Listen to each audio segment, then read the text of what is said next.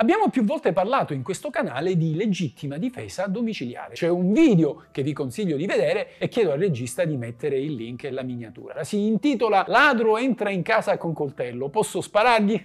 Oggi voglio tornare sull'argomento perché molti di voi mi hanno fatto numerose domande. Se uccido un ladro che entra in casa mia, sono legalmente perseguibile? Rispondere a questa domanda non è facile. Tutto dipende dalle condizioni concrete. In linea di massima il principio è questo. Non si può usare violenza contro un'altra persona se ciò non è strettamente indispensabile per salvaguardare la propria o l'altrui incolumità. Lanciamo subito la sigla e immergiamoci in questo nuovo viaggio nel diritto italiano e non dimenticate di iscrivervi al canale e azionare la campanella degli avvisi 3, 2, 1, sigla!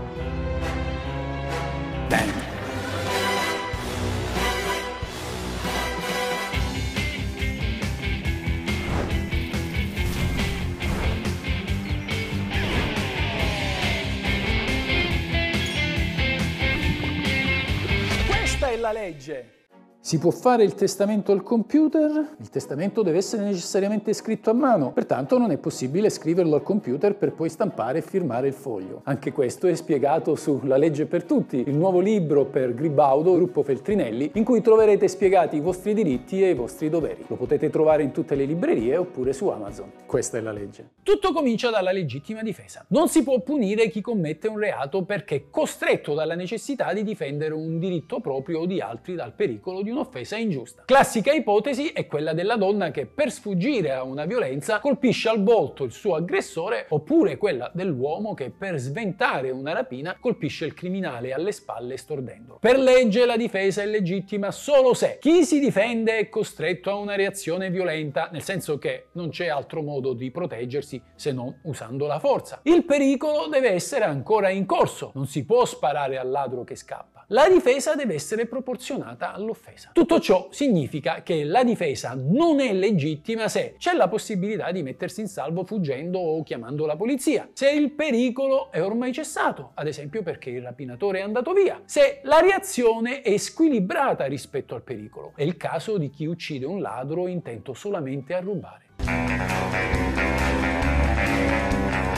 In un certo senso vi ho spoilerato la risposta al quesito di fondo di questo video. Uccidere un ladro è un fatto legalmente perseguibile? Sì, lo è se l'intenzione del ladro è solamente quella di derubare e non c'è pericolo di aggressione. Pensate al classico borseggiatore sull'autobus. Chi uccide un ladro reagisce in maniera sproporzionata rispetto al pericolo che sta correndo, cioè quello di vedersi derubato di alcuni oggetti, per quanto preziosi possano essere. Per la legge italiana non è possibile porre sullo stesso piano gli interessi giuridici in gioco. Da una parte c'è il patrimonio della vittima del furto, mentre dall'altra c'è la vita stessa del ladro. Non è possibile rispondere al furto con l'omicidio. Questo principio va però rivisto nel caso di furto commesso in abitazione. In questi casi infatti scatta la legittima difesa domiciliare, che è più permissiva rispetto alla legittima difesa vista sinora. Approfondiamo subito la questione.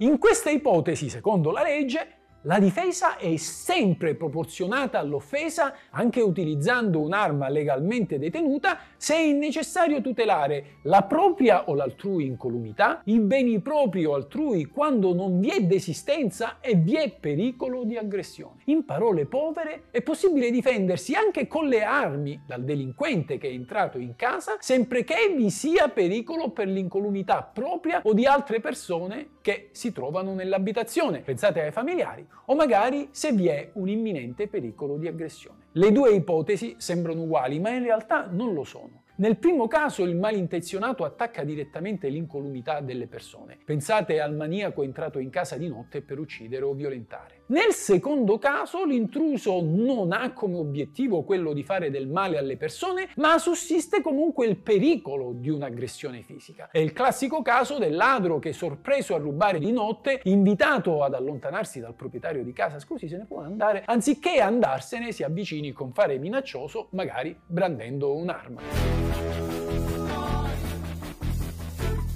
A questo punto siamo in grado di dare una risposta al quesito da cui siamo partiti. Uccidere un ladro che entra in casa è un fatto legalmente perseguibile? Anche in questo caso la risposta è positiva, a meno che non vi sia pericolo di aggressione. In altre parole, secondo le regole della legittima difesa domiciliare, è possibile sparare al ladro che è entrato in casa solamente se questi, accortosi della presenza di persone, non desiste dal proprio proposito criminale, ma anzi muove minacciosamente verso di loro con l'intenzione di fare del male. Solo in questa circostanza, poiché il ladro mostra di voler aggredire chi si trova in casa, sarà possibile reagire violentemente anche usando le armi legalmente detenute. In sintesi possiamo così concludere, è reato uccidere il ladro entrato in casa a meno che la difesa non sia assolutamente indispensabile per proteggersi da un'aggressione. Questa è la vera legge.